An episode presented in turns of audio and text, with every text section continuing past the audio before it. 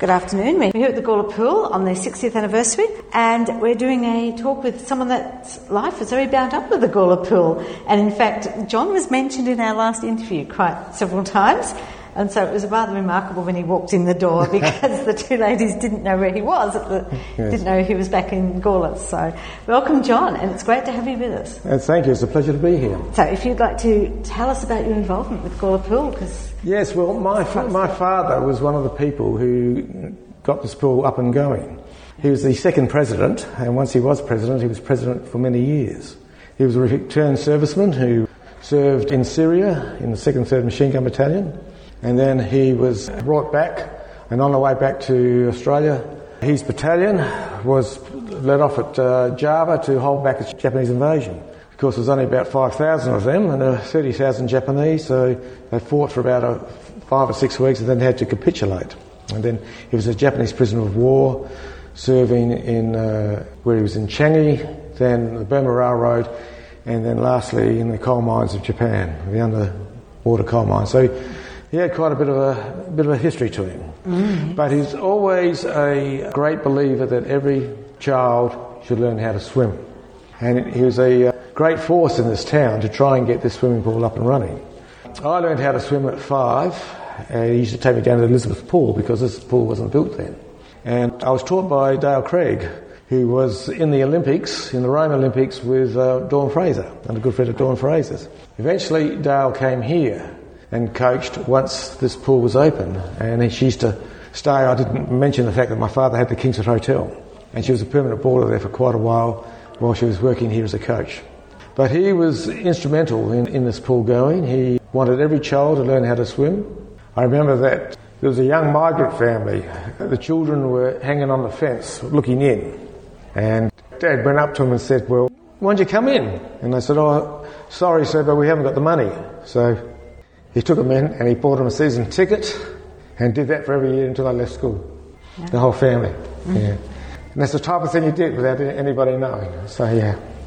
There's quite a story getting the pool set up from I've heard. Oh yeah, yeah. There was, a, a, there was a big demonstration up the main street too. I've seen a photo of that. Yeah, yes. yeah, to raise money for yes. you know to make sure that we could get the swimming pool. It was a real community effort, wasn't it? It was very much so. But you know, there were some great people that swam here. I mean, you got to interview uh, well, you've interviewed Helen Hitch. Yes. All her children were great swimmers.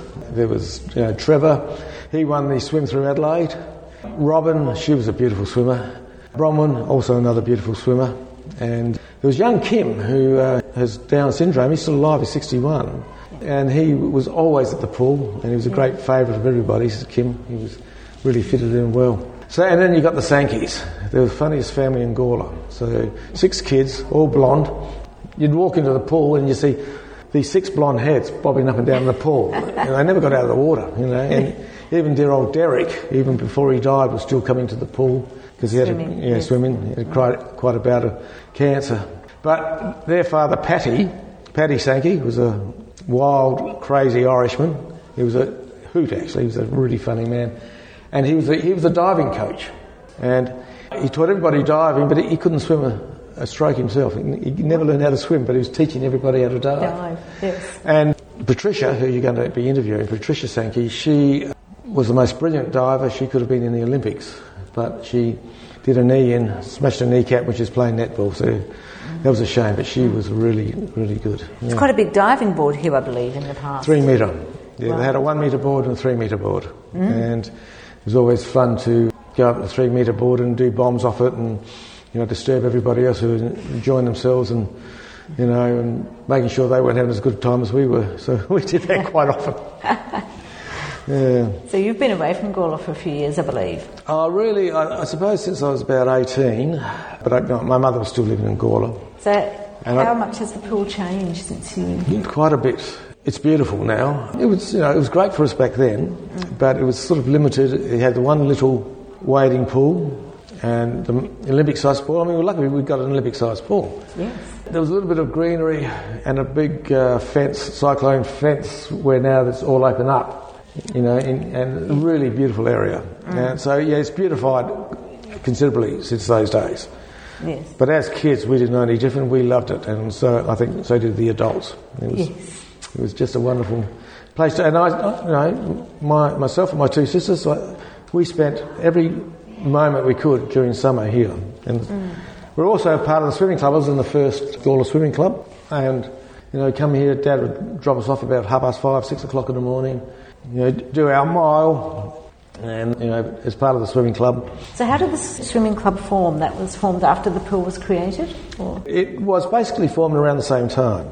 There's a photograph. I should have brought my phone because there's a photograph. I took a, a screenshot of a Bunyip article, which, which is the very first Gawler Swimming Club. You know, wow. And I think I was seven years of age at the time, seven yes. or 8 mm-hmm. Got this yeah. trophy here that Kay Boone brought in this morning from Mark Boone.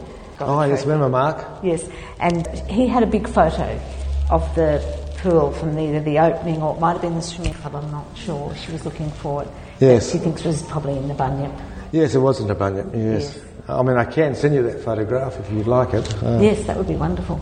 So you were involved with the swimming club up until you left, and I guess that was all ages? Were... It's all ages. Everybody's encouraged yes. to be part of the swimming club. I went to boarding school when I was 10 years of age, so I was only really a member of the club for about three years until I went to boarding school, and then I swam for my school.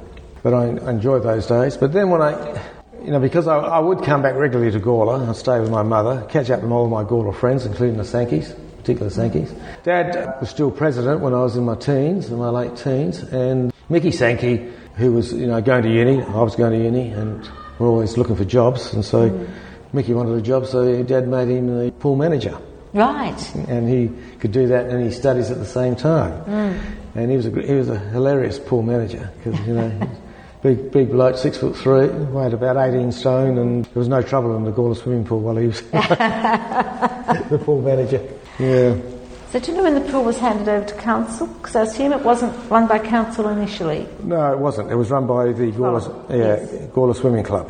Mm. I don't know, but my partner Janet, she'll know because she was working at the council. Okay. So she's probably one worth asking. Okay. Yeah, but I, yeah. I lost uh, track of it a bit when I went to boarding school and then as life took over, you yes, know, yes. professional life took over. Did you keep much. swimming? oh, yes, I kept swimming. Kept you swimming up? Yeah.